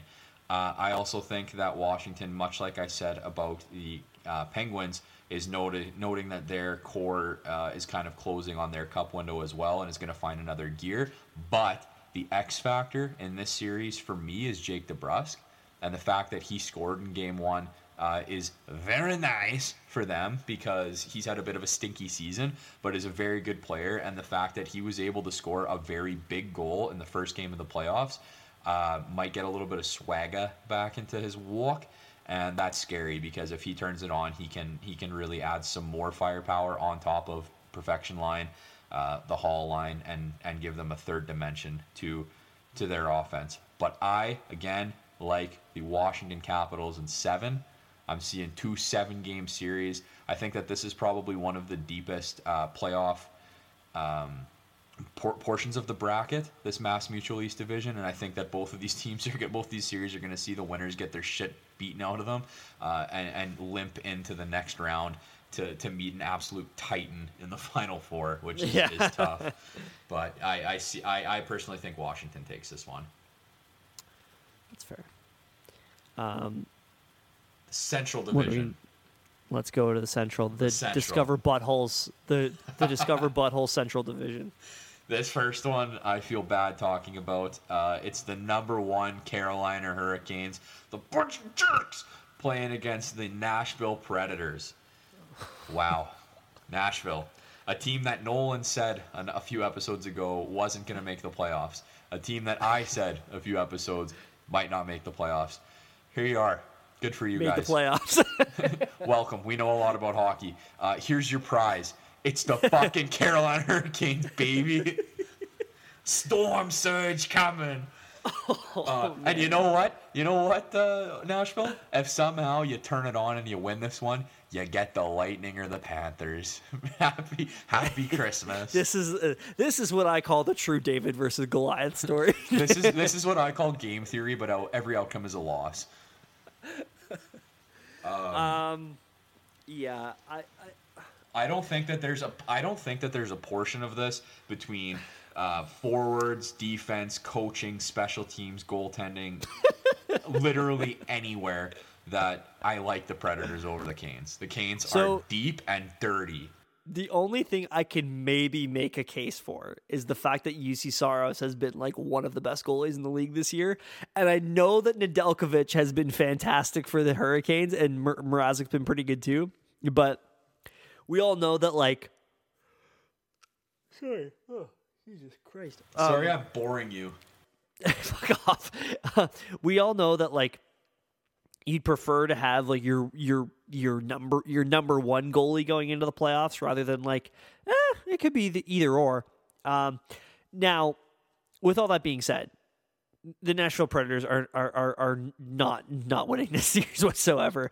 Uh, like you said, forwards, D corps, there it's it's not even close. Uh, like Jaccob Slavin and Dougie Hamilton are two all world defensemen, and like Jaccob Slavin is so uh he the only penalty he got this season I believe was a puck over the glass penalty. And that was it. Like he he he is the cleanest most gentlemanly defenseman. He should have the lady Byng named after him. Uh but Wow. uh, yeah I know. Uh I think that Nashville might take one just as like a Juuse Saros is standing on top, uh, like is standing on his head. Carolina's put like 57 shots on Nicole, but like one sneaks past, like if one sneaks past like Nedeljkovic or something like that, and fucking Calle Jarnkrok is like, yeah, we're going to the Cup final now. Uh, give me Carolina in five. Give me Carolina in four. In the words of the great Marty Huggins, get your brooms because it's a mess. Funny, funny enough, Nolan, he was running for Senate in South Carolina, so maybe he'll sneak up there for a game. Check it out. Wow, I, I'm surprised you remember it's Senate in South Carolina from the from the 2012 film The Campaign, starring uh, Will Ferrell and Zach Galifianakis. Dude, that is one of the funniest movies of all time. It is. I will admit. it's- Okay, it's, it's not. I don't great. know. I don't know about funniest movies of all time, but Dude. it is real. It's it's underrated. It's very underrated. Yes, it's peak Yeah. Zach Galifianakis and like very end or like very beginning of the, The decline joke- Will Ferrell. The joke where they call him tickle shits is so funny. like they used to call him tickle shits back in elementary school. Those those are the rules. Uh, those are the rules. My son calls you daddy. I fuck your wife. I live by that. Uh, speaking of uh, calling you daddy, we have two. I, don't know. Fuck. I was trying so hard. Uh, the number two Florida Panthers facing off against the number three Tampa Bay Lightning. Wow, what a treat we are getting in these Stanley Cup playoffs to see these two absolute behemoths play each other. Uh, I'm really excited for this one, Nolan. Uh, it was a 5 3 series uh, in the season, uh, going the way of the Panthers. But obviously, uh, since since that time, there's been a few additions and subtractions of some very notable players. Most notably, uh, from the Florida Panthers, they lost uh, stud, emphasis on the stud, defenseman uh, Aaron Ekblad, and the Lightning gained two players in Steven Stamkos and Nikita Kucherov. Uh, so to be expected that they'll be in, available for this series. Um, so that I'm going to get into it right away is why I like Tampa in the series. But tell me what you're thinking. So, okay, first and foremost, the ve- number one thing I'm thinking about when it comes to the series is what you just alluded to about 20 seconds ago, which is Steven Stamkos and Nikita Kucherov. I am so sick of seeing people online bitching about the Tampa Bay Lightning and their fucking cheating and all this stuff. You know what? It's called cap circumvention they know their way around the cap. If they want to throw if they want to throw their fucking MVP on IR for a year because it just helps with their cap situation, let them do that. They're literally not playing their best like one of their best players all year just because they want to work around the cap. So, I'm sorry if you don't like it, be better at hockey. I'm like sorry, it's it's just the way it works. But very cool to see that Steven Stamkos and Nikita Kucherov are magically back. And as I actually checked the score, Nikita Kucherov already has two goals. His very first He's season. oh, he's nasty, man. He's just been he's just been marinating in Mother Russia, uh, doing nothing but shooting pucks and drinking vodka. Um, I am saying Lightning in six.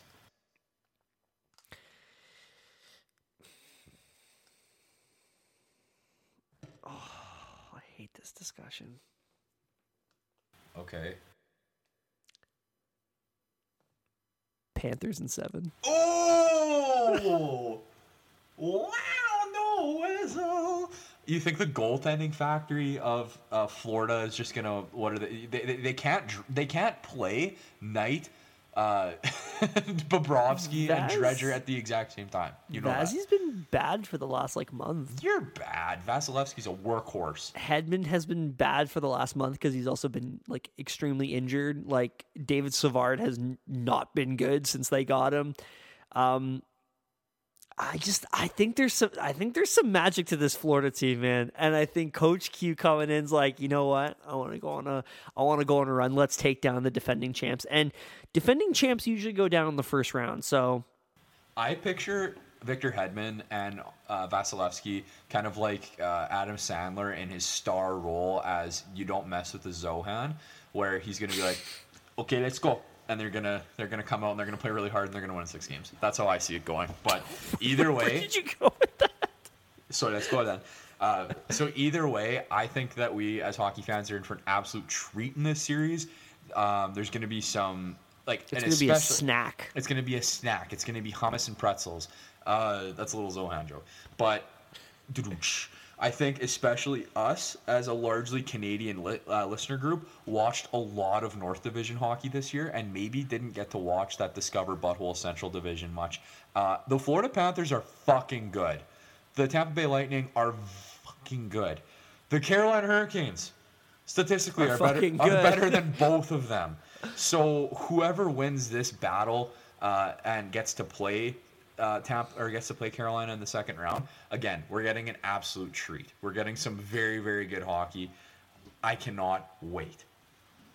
I love watching Aleksander Barkov, and I just think that this just adds to. I, I think this just adds to it. But yeah, this is probably the best, the best series of of the first round, d- despite the fact that the Oilers are playing in it. But um, Let's move on to Shall we the, move on to the next Honda one? West. Would you like to move on to Honda sounds West? good. That sounds that sounds wonderful. Thank you.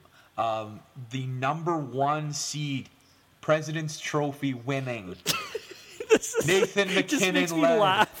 Colorado Avalanche are going to be facing off against the number four seed, St. Louis The St. Louis Poos. St. Louis Poos. Jordan Binnington, you, f- you nervous pal? you scared, Jordan? Dude, he's gonna be he's just gonna be looking into like the zoom camera. He's like, Do I look nervous? As he's like got buckets of sweat on him. He's just like thinking about Nathan MacKinnon and Mikko Rantanen. Do I, do I look nervous? Well, you've had the runs for three weeks. Uh, your, your suit is wearing you. You look ridiculous. Oh Surprisingly, Nolan, a 5 3 regular season series for the Avalanche. Um, wonder what happened there. but I don't think that that is going to be the tail of the tape. I think Colorado is mammoth good. Uh, I again, like we were saying about the uh, was a rant about the Hurricanes and Predators series. I don't know if there is a facet of this series that I like the St. Louis Blues more than I like the Colorado Avalanche. And yeah, I think get your brooms. It's a mess. Marty Huggins is representing the state of Colorado now, and it is going to be the Avalanche in four. Um, are you uh are you a big fan of uh are you a big fan of in, industrial equipment, Myles? Well, Nolan, I sell tractors for a living, so you could say that, yes. Um, are you familiar of Grav Labs, like GRV Labs? I, I'm not, but I hope that you'll tell me about it. Oh well, they. uh Oh no, that's a that's a pipe. Fuck, that's not what I wanted. God damn it. When the joke doesn't I, land, I was trying to say that's a brand of steamroller because the Avs are going to steamroll the St. Louis Blues. I thought you were gonna Um, go bulldozer out, but steamroller, Oh, steamroller's Yes, even better. I want I want them to flatten them. Like that's what's going to happen. Is like Ryan O'Reilly is going to be instead of him flattening a Tim Hortons, he's going to be flattened by Nathan MacKinnon. wow! Wow! wow! Wow! I'm sorry. That was an underrated joke. I hope people at home got that. That's fucking rank. Um, yeah, I think we're in agreement here that it's going to be an absolute bloodbath. Um, Avs and four. abs and four. Moving on. I need a double double. We've got the number two Vegas Golden Knights against the number three Minnesota Wild. led by their second best second best series in in this playoff run. Easy. sneaky, sneaky good playoff series here. Uh, Nolan, if I was just to ask you, you're a guy off the street. Uh, who do you think won this regular season series? Uh, I know it's the I know it's the Wild. Well, humor me. Oh, sorry. If I was a guy on the series, if I was a guy on the street, I'd be like, oh, yeah, I watch a little bit of hockey. I, I know, I know, I know the Golden Knights are good. I, I'll, I'll say the Golden Knights. Well, you'd be wrong, Nolan. That's what's crazy. it, it was five three for the Wild in the season series. Somehow they just they match up against them so well. Um, wow, that's awesome. Thanks for playing along with my joke. Uh, so yeah, uh, to the to the untrained eye, you'd think that this is one that the uh, Vegas Golden Knights are going to absolutely run away with, but the Minnesota Wild, um, a resurging team with uh, Kaprizov and a nasty little goaltending pairing and a few good two-way players and a half decent D corps are actually pretty darn Well good. coached. Well coached, very well coached. Yeah. Um, so this is going to be a really good series, Nolan. What are your thoughts on it? Well, first off, Mini could be a sneaky Jack Eichel destination this summer, which would be pretty disgusting. Um, but yeah, I mean, I, I think this has the potential to be like maybe either like the best or one or the second best series of this opening round. Uh, these teams, for some reason, always have fireworks go off when they play each other, and it was exactly that uh, in Game One today, which the Minnesota Wild took one nothing in overtime. Uh, I mean, it's going to be a goaltending. It's really like this series is going to rely on uh, like a lot on goaltending, and it's like if Cam Talbot or Kaapo Kähkönen is are, are going to be those goalies. Um, Cam Talbot had a shutout today, so um, shout out our boy Cam, Cry. Cam and Kelly. We love you. Cries an Oiler. Yeah. Uh, Oilers and I mean, legend, he, single season wins record holder.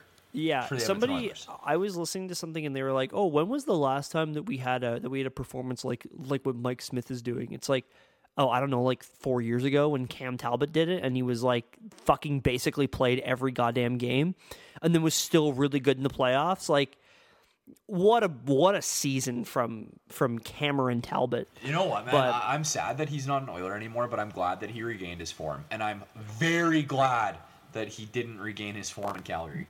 the thing with the like with the Golden Knights is that when they're all on, they are unstoppable. like you're gonna have Mark Stone, Max Pacioretty, William Karlsson. Um, I mean, for and then like Alex Shea Tuch, Chandler Theodore, uh, Stephenson. yeah, Shea, like Shea Theodore and Alex Pietrangelo, and then not to mention Marc Andre Fleury is having the best season of his career, And which Zach- is crazy to say. Zach White, Whitecloud is a sneaky good defenseman, rookie as well. Like that team, Yeah. that team is built. That team is strong.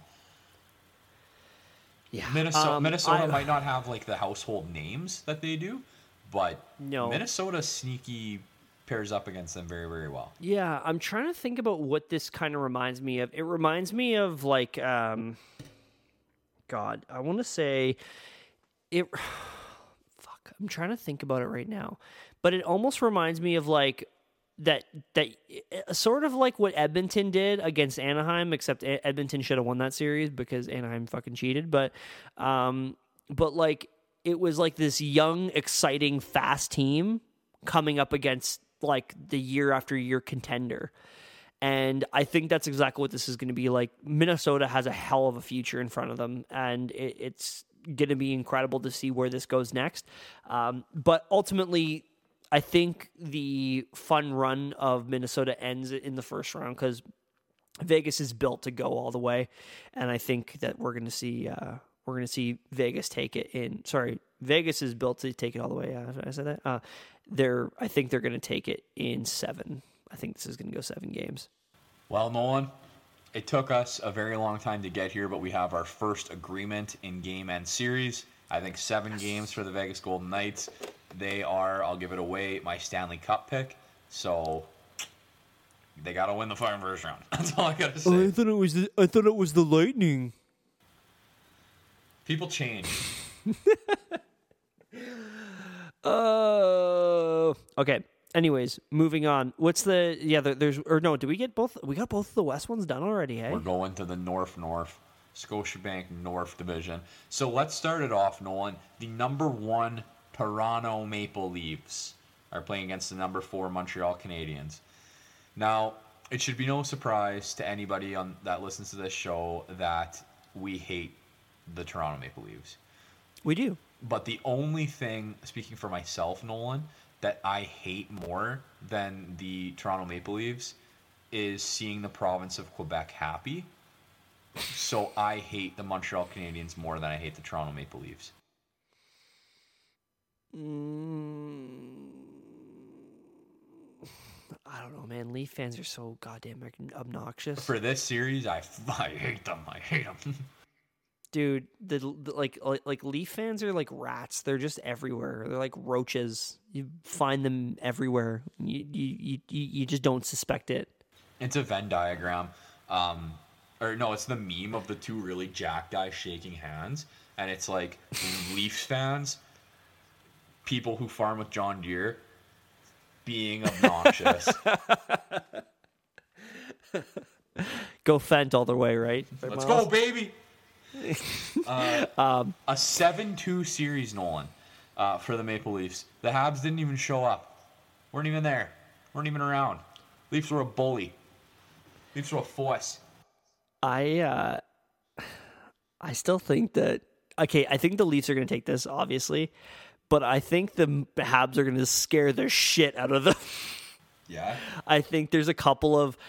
I, I and the only reason why I think this is because Marc Bergevin so obviously built like an anti-Leafs team in the offseason that it's just like you know he he wants the Maple Leafs. He wants that specific team. He's like, no, I don't want anyone else in this first round. Uh, friggin' Edmonton, frig off.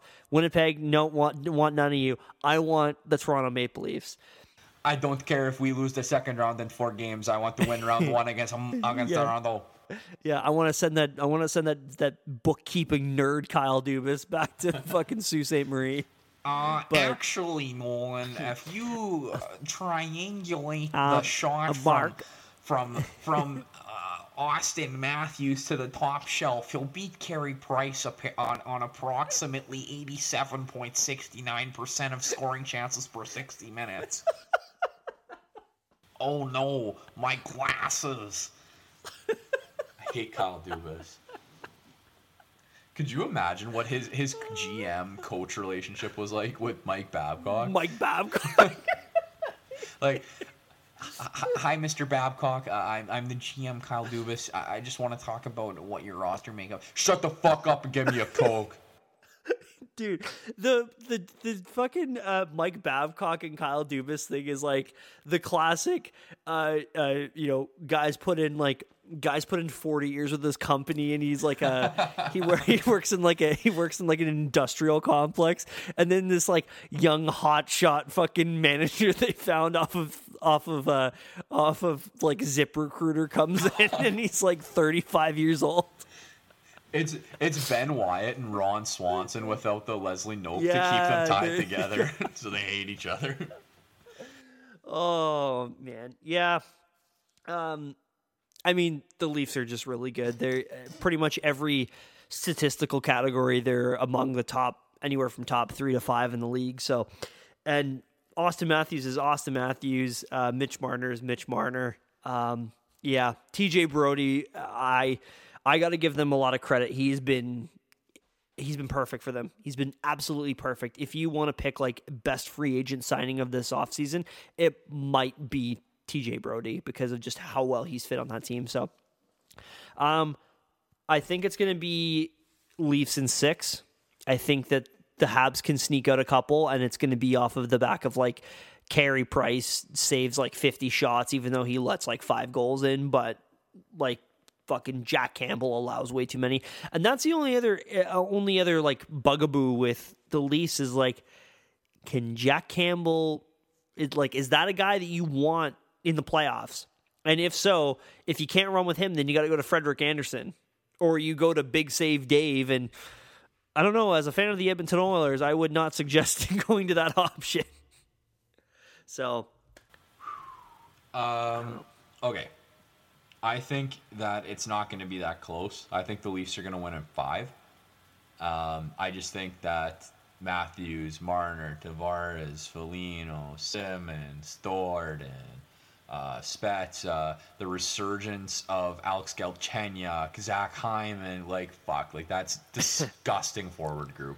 Um, Yeah. TJ Brodie, probably one of the best off, or probably one of the best uh, free agent signings. I'm not sure if you just said that or if I'm I did, yeah. yeah, he, uh, unbelievable decor. We're saying the exact same thing, um, but I don't think that the Habs do it. I think Carey Price is also on the Tuukka Rask trend, and they sneak it out in five games. Maybe they win one. Maybe they sneak one out Montreal. Maybe they play hard, but uh, Toronto. See, CN, the- the CN Tower, CN Tower is coming down if you win the cup. It's not a That's terrorist went threat. to a- It's just like everyone's Okay. gonna go insane. it's gonna be like the Drake Views cover, but it's just gonna be every fucking person in Toronto is like sitting on the CN Tower, yes. right? Yes. I'm, I'm gonna go with that. Um, yeah, they're they're yeah they're they're really good. I just the way that I see it is I see Montreal taking game one, and then Leafs take game two, and then Montreal takes game three, and then the takes start, and then that's where it's like. Is Auston Matthews that good of a player? Is Oh. uh is Kyle Dubas on the hot seat? Noodles and O Dog would never, would never Oh. bite the hand that feeds. Yeah. The fucking O dog is gonna be is gonna be shouting into a microphone. You can't win the Stanley Cup, and it's just gonna be it's just gonna be a bunch of nonsense. It's like I, that's why I hate like TSN. It's like, oh, we're gonna do these like these like hot takes as if we are not Leaf fans. It's like uh, you just you're just Leaf fans. If you want to fucking gloat about the Leafs, go gloat about the Leafs. I don't I don't give a shit, man. Like whatever. Hey, did you hear? Um, did you hear what Jeff O'Neill said when he walked into his building's parkade the other day? No. He said, "A lot of pigeons." Get off the fucking zoo! I'm done with you. a uh, lot of pigeons Well, Myles. here today. Shall we get to it? We shall, Noezel. Uh, the last matchup in the Stanley But Cup. certainly not playoffs, least. And certainly not least is your Edmonton Oilers against the number three Winnipeg Jets. A regular. Please regular join the national anthem singer Robert Clark for the singing of the of O Canada. the regular season series, Nolan, was seven to two for the Edmonton Oilers. I didn't think it. I knew it was. Uh, I knew it was Oiler favored, but I didn't think it was seven two Oiler favored. So, uh, in the words of the uh, leader of the Kazakhstan um, tourist committee, they're nice. Yeah, yeah. It's I, so with this series, I think uh, I think that it's it's very much in Edmonton's favor. I'll I'll, I'll say that for, for one. I don't think it's as much of a uh, of a of a cheeks clapping as somebody as, as some people make it out to be, because uh, I I do have concerns about the forward corps of the Jets lighting it up for a couple games or Connor Hellebuyck standing on his head because Connor Hellebuyck has not been good against the Oilers, but um, as we've said, playoffs are a completely different beast. So it remains to be seen. But I think at the end of the day, the the Jets are a terrible defensively, both from their D corps as well as their forward corps. Um, I I hate Mark Scheifele. Like I actively dislike Mark Scheifele. Um, probably my least favorite player in the NHL because he is a uh, uh, quote unquote gamer, but yet does not like to play in his own end. So I don't know what the fuck that's supposed to mean. Um, but uh, yeah, I, I think that this is just going to be Connor and Leon feast uh, because I don't think they have a, a, they don't have a very good defensive structure to take down or to get rid of either of those guys. Um, and then I think once again, the bottom six has to come together. But if guys like James Neal can get hot, oh, watch out. Um, I will say Oilers in six. Very cool. Um, very interesting. Very much agreed.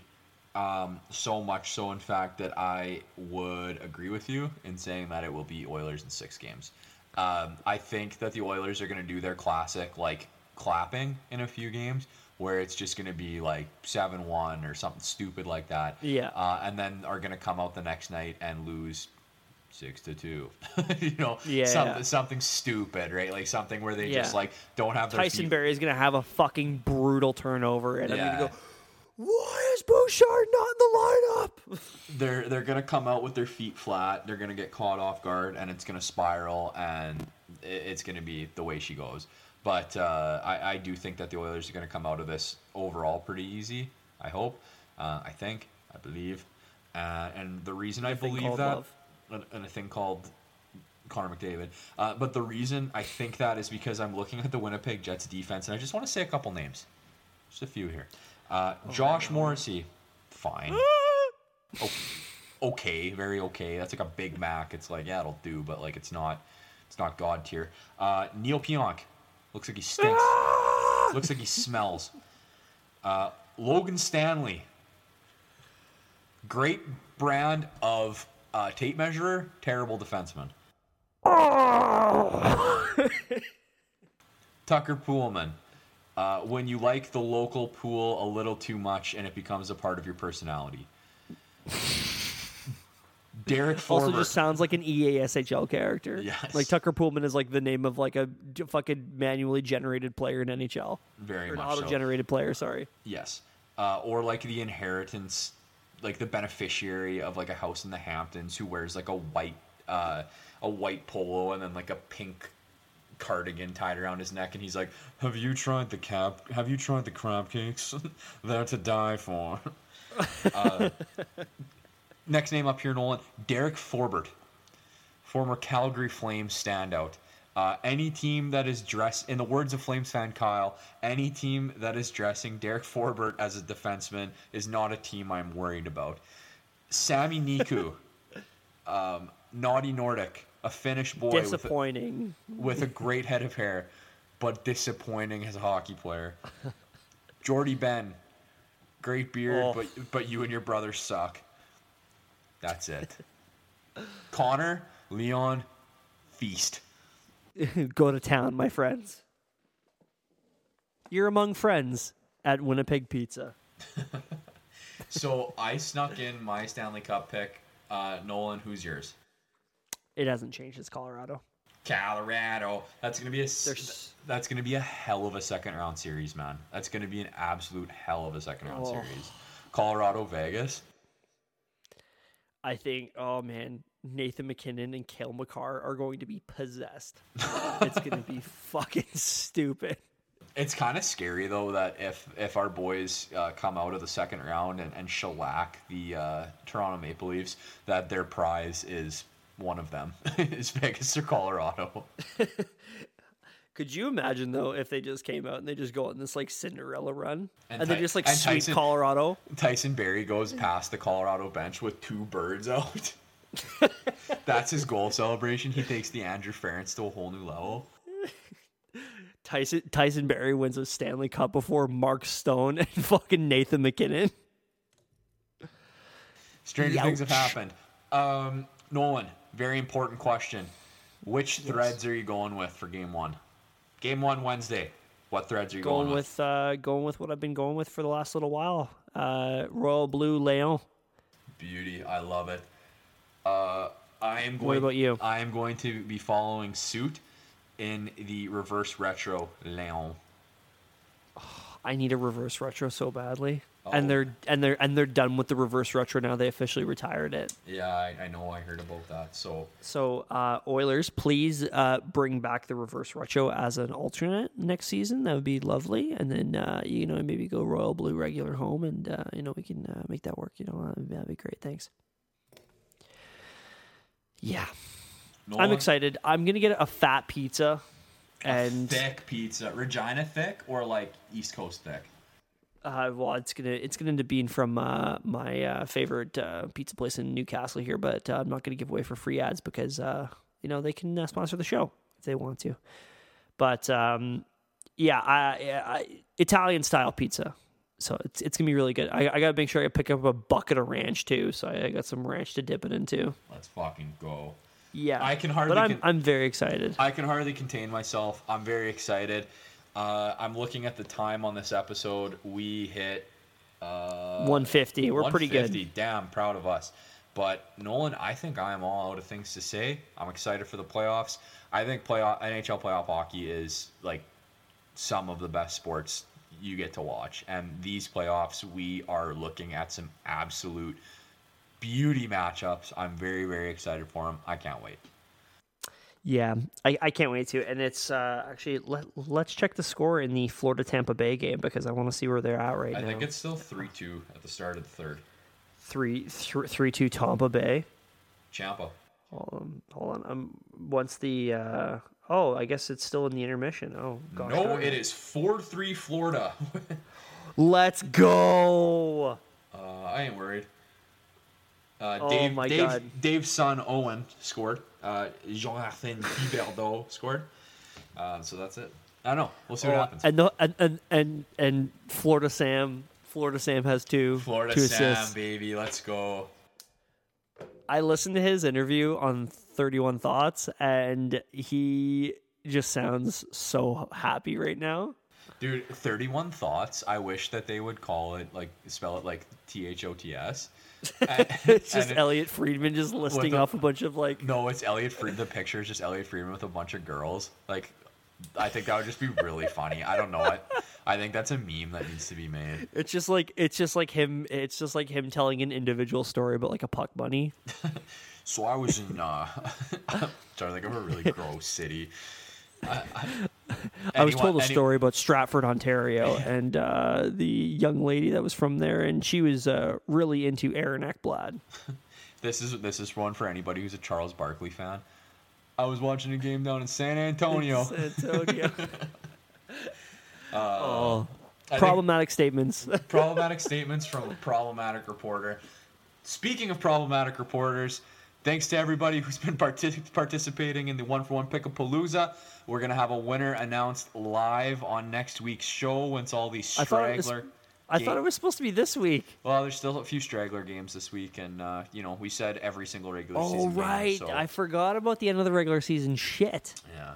So we Right, will be right, announcing right. it live next week on ep- on, on air here. Uh, we're looking forward to it. But Nolan, I think that is all I have to say. Anything else from you? No, I don't think so. Um, I guess. Uh, well, game one is on Wednesday. Game two on Friday. Game three on Sunday, and then by that time we'll be onto a new episode, and then we'll have the updates on what's happened in those games.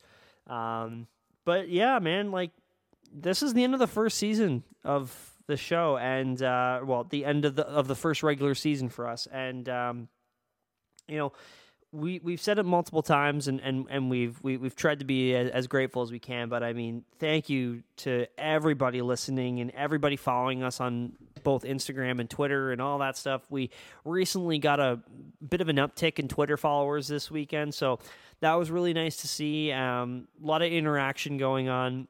And uh, you know we, we, we hope to to take this thing much to much bigger uh, you know, much bigger peaks. Uh, but I mean, this has been a lot of fun. I've just, I've had just a, a ton of fun just hopping on once a week and shooting the shit and, uh, you know, talking hockey. And hopefully we can continue to do that for a very long time, Myles. But, um, yeah, like I said, just thank you to everybody that's been listening and been following along and engaging and taking part in the Pick-A-Palooza because the sweater is going to be pretty fucking sick. So I, uh, I, I do say hold it, hold hold out for the uh, hold out for the hope, and we'll have some other uh, we- maybe we'll have some other goodies on the way following that. Amen. Myles. Amen to that, my dude.